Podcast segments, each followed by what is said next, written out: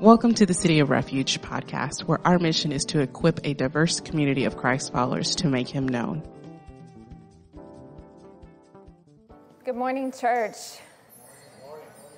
That last worship song reminded me of the words that Jesus spoke to the Samaritan woman in John 4 that someday his people would worship together in spirit and in truth.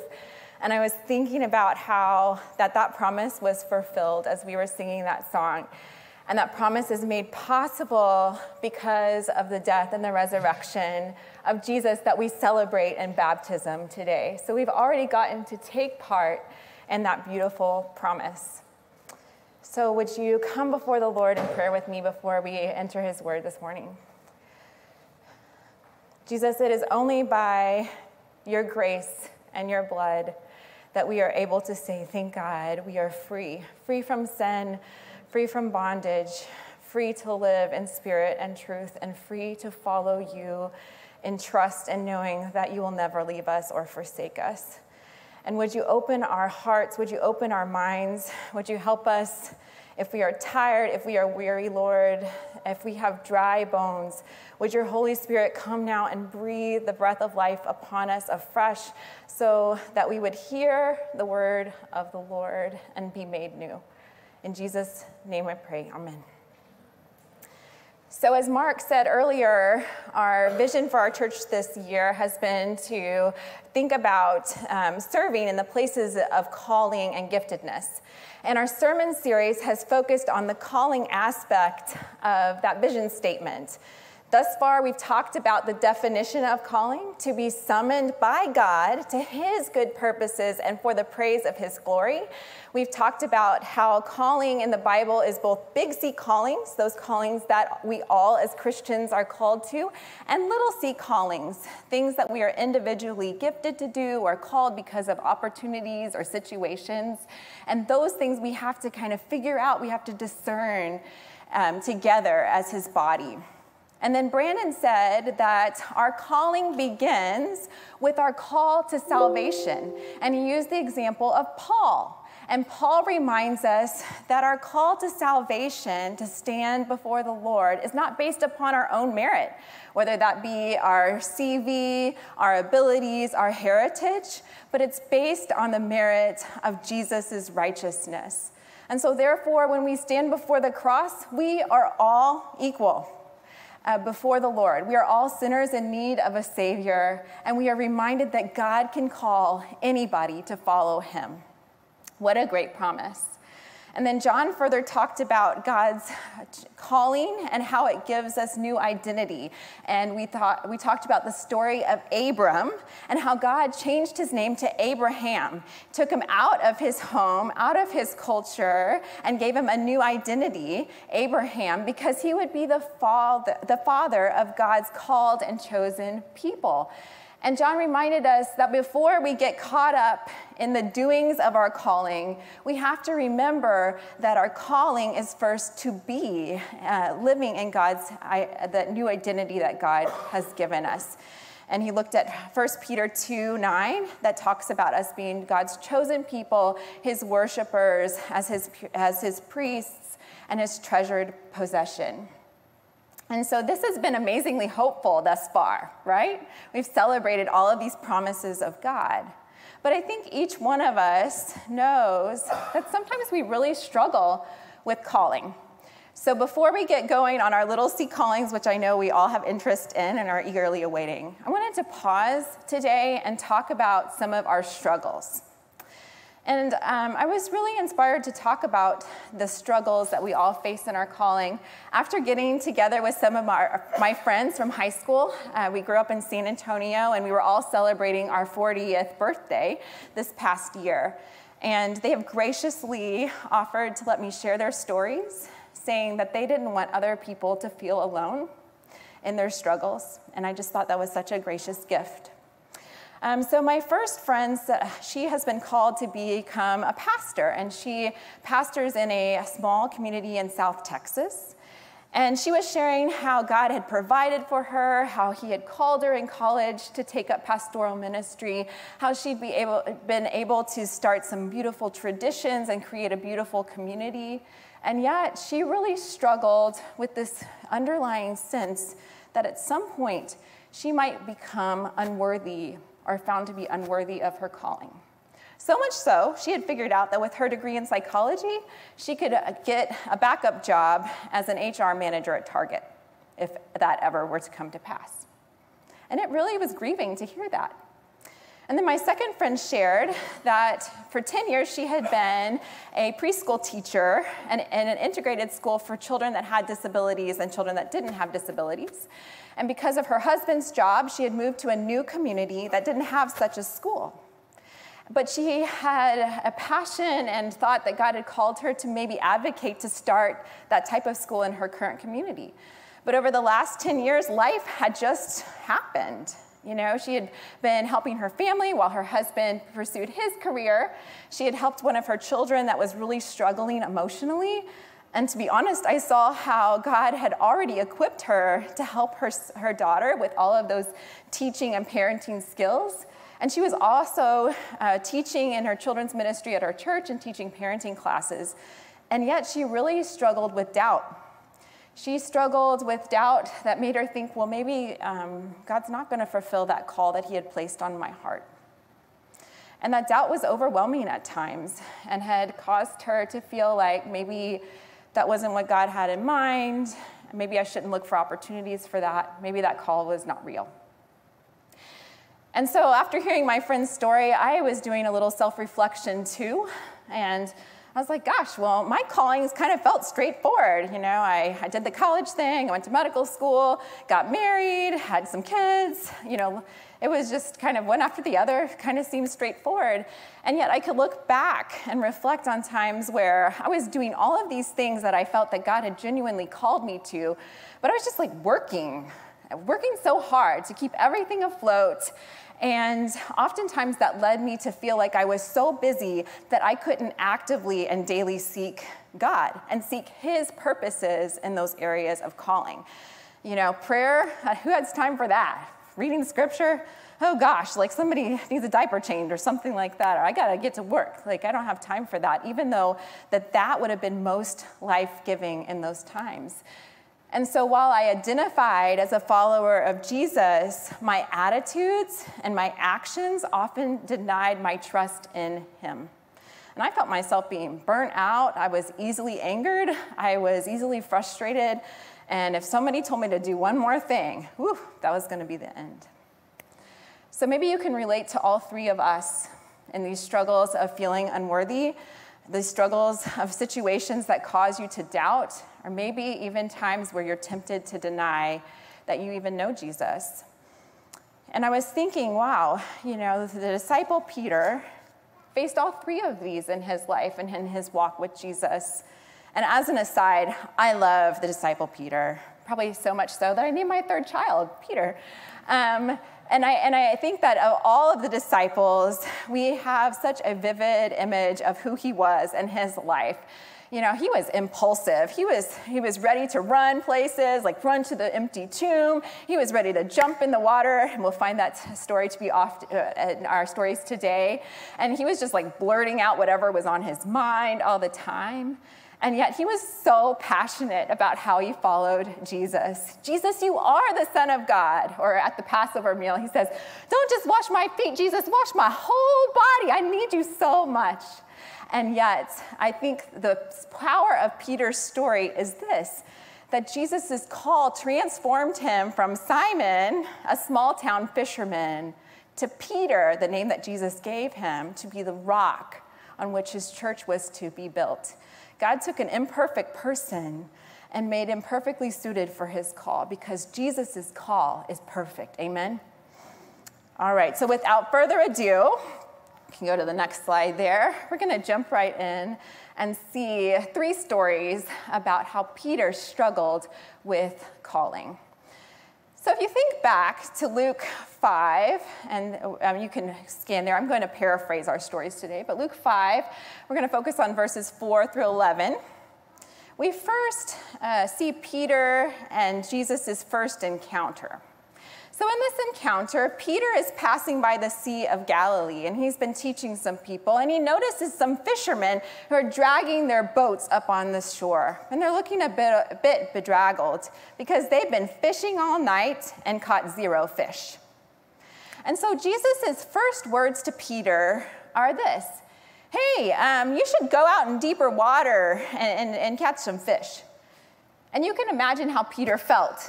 Excuse me? Aren't you like the carpenter guy from Nazareth, like the teacher guy, and you're telling us professional fishermen how to fish? Just so that you know, professional fishermen know when they've been skunked, as my son would like to say. And so you can, so Peter talks back and he's like, you know, Jesus, like, that's completely illogical. We've been fishing all night. But nevertheless, Peter concedes, You're the boss, Jesus. Because you've told me to, I'll go and, and put down my net. So, probably with a sigh and a little eye rolling, Peter drags his boat out again. He puts down the net, and lo and behold, so many fish fill the net they're nearly about to break, and he has to call over the other fishermen to come and help him. And so, what does Peter feel? Completely overwhelmed. He has just firsthand witnessed the presence and the power of God and his unworthiness before it and he exclaims to Jesus, Depart from me, Lord. I'm a sinful man. Peter doesn't say, You know, that was a lot. Like, I just need a minute. It's like, You and I, we can't occupy the same space because you are holy and I am so not. It's the same feeling that Isaiah felt when he was called, when he said, I am ruined I'm a man of unclean lips, and I live among a people of unclean lips. And with my eyes I have seen the King, the Lord Almighty.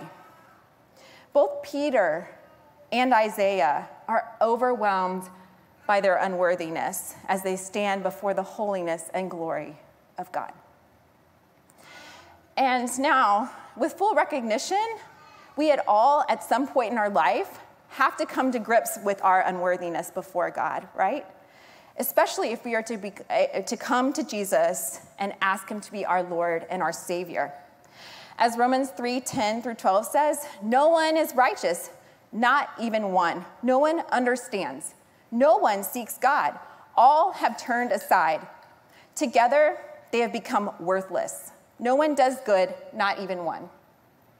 Sounds pretty hopeless, right? We are completely incapable of answering God's call of following his will, of saying yes to Jesus.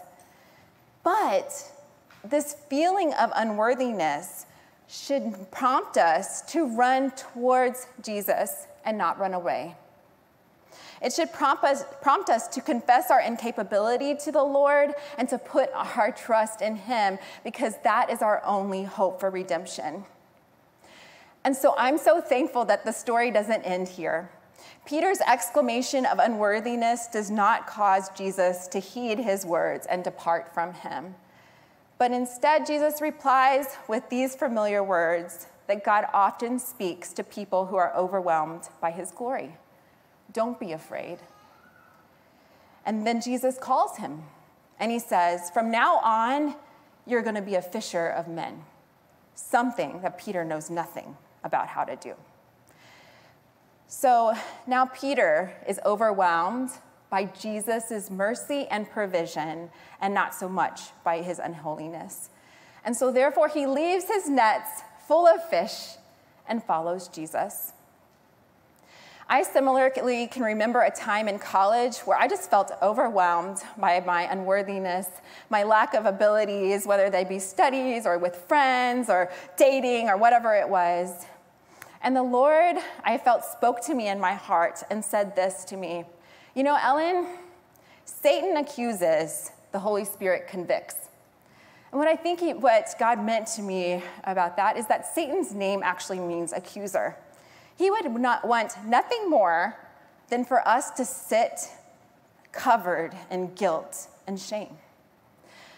But Jesus reminds us in John 16, 8 that the Holy Spirit convicts us of our sin and of righteousness and will guide us in truth. So, therefore, the Holy Spirit takes us out of those filthy rags and says, if you come to Jesus and come before you, Him and confess his, our sins to Him, He will surely clothe you in His robes of righteousness. Praise God. And so, when you feel that sense of unworthiness in your calling, whether it be at the start, in the middle, or as you continue forward, think about which voice you're listening to. Is it the words of the accuser that you're guilty, you're unworthy, and you want, that make you want to say to the Lord, Depart from me, what could you ever have to do with a sinner like me? Or are you listening to the words of the Holy Spirit that convict you that you need Jesus so desperately, and He is there waiting to forgive you and love you and call you so that you would follow Him? Remember Jesus' words to Peter Don't be afraid, follow me. But Peter's struggles are not over. So let's go to the second story. We meet Peter again on the Sea of Galilee. Lots of stories around the Sea of Galilee. At this time, in Matthew 14, 24 through 33, Jesus has just fed the 5,000 people. And he sends the disciples off in the boat to go across the sea so that he has time to be with the Father. You see, Jesus has just heard that his cousin, John the Baptist, was beheaded by Herod. So even though he's just poured out all of his riches and all of his love, and the bread of life has fed 5,000 people, also can imagine that his heart is broken and he just needs time to be with the Father. But it says this so he sends them off. And even though the disciples have already seen that Jesus has the authority to command the winds and the waves because he's already calmed the sea when he was on the boat with them, they never would have imagined what was to happen next. By this time, the boat was a long way off from the land, beaten by waves, for the wind was against them. And at the fourth watch of the night, which is between 3 and 6 a.m., Jesus comes to them walking on the water. But when the disciples saw him walking on the sea, they were terrified and said, It's a ghost! And they cried out in fear. But immediately, Jesus said, don't be afraid. Take heart. It is I. And though Peter hears that familiar voice of Jesus and he hears the familiar words to not be afraid, he thinks, I'm going to need to see a little ID. And so Peter says to Jesus, Hey, Lord, if that's really you, can you command me to come out and walk on the water? You can imagine the other disciples like, Oh, here we go again. And so Jesus says, Sure, Come on. And so Peter, seemingly confident, just sets foot on the water and starts walking towards Jesus. And I'm sure the disciples were all amazed. But then the situation gets a little rocky for Peter. You're supposed to laugh. Okay. Um, Peter means rock. Um, but um, when, when he saw the winds and the waves, he was afraid. And Peter begins to sink in the overwhelming situation. And he cries out to the Lord, Lord, save me. And then, of course, Jesus, right there in front of him, immediately takes hold of him and reprimands him. Now, Jesus says this He says, Oh, you of little faith, why did you doubt? Now, if this were my kid, I'd be like, What fool idea got in your head that you think that you could walk on water? Who do you really think you are? But that's not what Jesus says at all. He says, Oh, you of little faith. Why did you doubt? And then he picks Peter up, they get in the boat, and he and the disciples praise Jesus. And you see, Jesus is not only worthy of praise as the Son of God, because he has the miraculous ability to increase water surface tension so that he and Peter can walk on it but he is also worthy of praise because he is our rescuer when the doubts overwhelm us. So, how does this story apply to our struggle? Sometimes when God first calls us, we can feel very confident that even though we have to walk on water, or it feels like that, that we can go with confidence knowing that the Lord has called us and He's gonna lead us. But then the situation gets grim. Some of these situations that cause us to doubt are physical and mental illness, maybe of us or the ones that we love, where everything is hard every day. Just getting through our day is hard. How can God use somebody with that struggles with physical and mental illness to follow his call? Sometimes it's our caregiving responsibilities, whether it be like our, our elderly relatives or our children.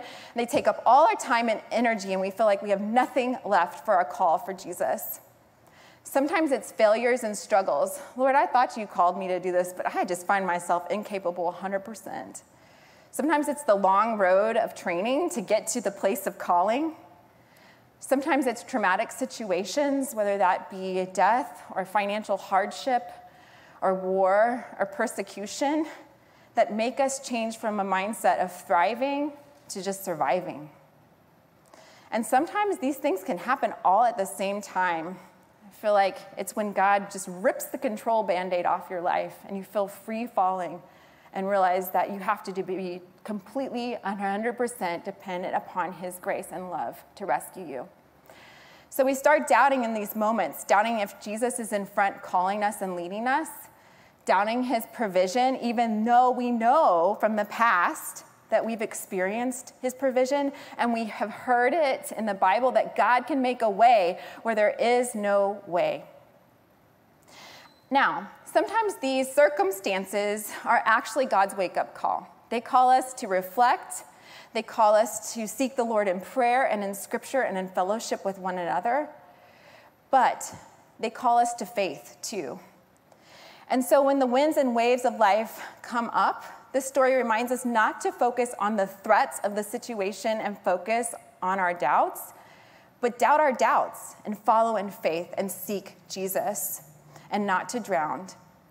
Now, sometimes we only have a little bit of faith left, but be like Peter and if all you can do with that little mustard seed of faith is cry out to the Lord and say, Lord, save me, do it with faith, knowing that He will. And when He does, turn around and give Him all the glory and the praise, not because of His ability, but because of His, his steadfast love for you that will rescue you and be with you, even in the most fearsome winds and waves of life. As it says in the, the hymn that I love, turn your eyes upon Jesus look full in his wonderful face.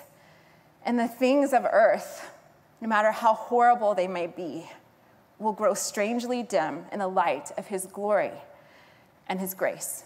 And we have to hold on to that promise. And then lastly, we meet Peter at the end with Jesus in Matthew 26, 30 through 35, and then again 69 through 75. We meet Jesus and the disciples after the Passover meal. With heavy hearts, they're walking to the garden at uh, the Mount of Olives, where Jesus will eventually be arrested and ultimately handed over to be crucified. And Jesus tells them a foreboding message You all will fall away because of me tonight. For it is written, I will strike the shepherd, and the sheep of the flock will be scattered. But after I am raised up, I will go before you in Galilee. Shocking words to these disciples that left everything to follow the rabbi. Peter's flabbergasted and says, Wait a minute, wait a minute. Now, all these bozos, maybe they'll fall away, but not me. You know, I'm, I'm the one who said that you are the Son of God, remember? And Jesus corrects Peter. Truly, I tell you, Peter, this very night before the rooster crows in the morning, you will have denied me not once, but three times. So now, challenged, Peter ups the stakes, right? He says, Even if I must die for you, I will never deny you. And then all the, the other disciples join in. But it's only a matter of hours before Jesus' prophetic words come true. While Jesus stands silently before the religious leaders that are accusing the Son of God of blasphemy, Peter's out in the courtyard. You can imagine this scene. And there's a little servant girl that comes up to him and starts asking him questions. Hey, you, you sound like a Galilean. Your accent gives you away. Hey, I, I saw you with Jesus. Aren't you one of his disciples? And not once, but three times, as Jesus had predicted, does Peter deny Jesus. And now, the next day, Jesus is whipped, he's scorned, he's mocked, and yet he says, Father, forgive them. They know not what they're doing. And I'm sure that Peter heard those words heavy on his heart and probably heard the sound of the rooster's crow resounding in his ears. Now, unlike Peter, we don't have a rooster crow to alert us every time that we are denying Jesus in our lives. But instead, we have to open our hearts and say, Lord, show me. Show me in prayer, show me in scripture, show me in the fellowship and accountability of others where I've fallen short and denied you. As Psalm 139 says, Search me, O God, know my heart, try me, know my thoughts, see if there is anything grievous in me, and lead me in the way of everlasting. That's a terribly hard prayer to pray and really mean it. But if we don't regularly play that, we become like Peter, so confident that we're going to be faithful no matter what, even if it costs us our life. We can even become judgmental of others and say, I don't know about those guys, but for me, till death do us part, Jesus. And then when the trials so quickly come as they do, our self righteousness will prove faulty. Often in our own self defense, one can understand Peter not wanting to get killed too, right? We quickly act in ways that deny Jesus. Now, for many of us, the, we think of denial as somebody asks us if we're a follower of Christ, if we're a Christian, and we say no, right? But I think in my life, especially, that that's not what denial looks like. Denying Jesus can look like thinking that I'm the one that's doing the work in my calling, that it's my abilities and my stamina that's getting the job done, rather than giving glory to the one who gave me all good things.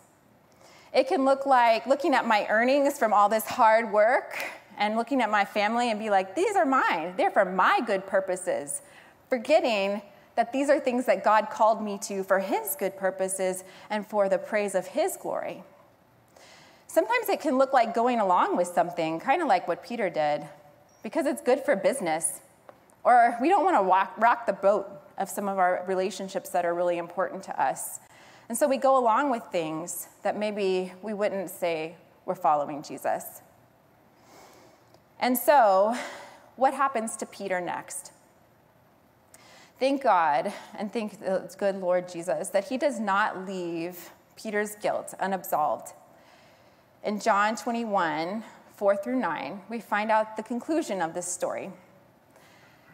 After the resurrection, Peter's found back at the beginning going fishing. And he stands, and then, you know what? He stands again at the shore, and Jesus calls out to them, Hey, children, have you caught any fish? But again, no fish. And so Jesus calls again for them to cast out their nets, and yet again, they're abundantly filled with fish. And it reminds me of where it says in Timothy 2:13, if we are faithless, he remains faithful because he can't deny himself.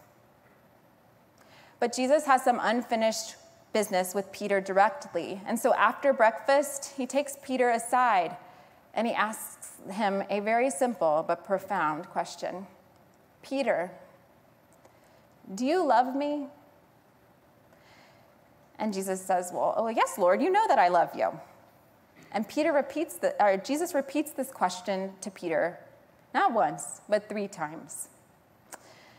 And I think here Jesus is not asking for Peter's definition of their emotional status of their relationship. He's asking Peter to have his heart be transparent before him, to meet Jesus in the knowing. I can imagine through both of their minds all of these things that have happened between them, all of the struggles of following faithfully, all of these times where Peter's not lived up to what he expected to be as Christ follower. And so he becomes a little grieved by the third time that Jesus asks him. And but each time that Jesus says, "Do you love me?" and Peter responds, "Yes," Jesus calls him yet again and he says, "Feed my lambs and tend my sheep." And this story reminds me that despite all Peter's failures, Jesus' call for him has not failed. You see, Jesus' ultimate calling for Peter is to love him with all of his heart, with all of his soul, with all of his mind, with all of his strength, even though Peter's love for him will be imperfect. And he calls him to tend his sheep. In other words, to love his neighbors as himself with the same type of love that God has loved him. And this story reminds us finally and completely that our callings must be grounded in the love of Jesus. You see, God's love for us loves us so much that he came to live amongst imperfect, unworthy people like us and even die for us while we were still in our sin. God's love for us proves that he can conquer any situation that causes us to doubt and sink in it. And God's love for us, as Peter later writes, can cover a multitude of sins, even if that sin includes denying Jesus. And throughout Peter's life, he comes to experientially know this amazing and steadfast love that will transform him into the rock on which Jesus will build his church. And so, for us too, I want you to hear today you're going to face struggles in your calling, whether that be the big C calling of following Christ and accepting that He is your Lord and that, that call to salvation, or the little C callings where you're trying to figure out how God has uniquely gifted and called you and, the, and understanding the opportunities for which He will have you live into that calling. But hear these words Do you love me? And even if you can and, and, knowing that your love is imperfect, answer Jesus, say, Yes, Lord, you know I love you. And know that God's love will sustain you and hold you fast. And that His love can cover the multitude of our sins. So each day we have to trust in that love for Jesus. We have to go and be with him in prayer, in scripture, in fellowship with one another. We have to encourage one another to remember that love for us. And so that when we're struggling, we'd have to cling fast to the love of God. And so I wanted you to think about that as we go forward and we talk about our individual callings, that we have to abide in that steadfast love of Jesus before we can tend his sheep and feed his lambs. And we have to do that as we do those things too.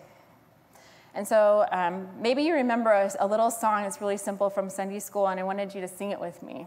It says, Oh, how I love Jesus because he first loved me. Can we sing that together? Oh, how I love Jesus. Oh, how I love Jesus.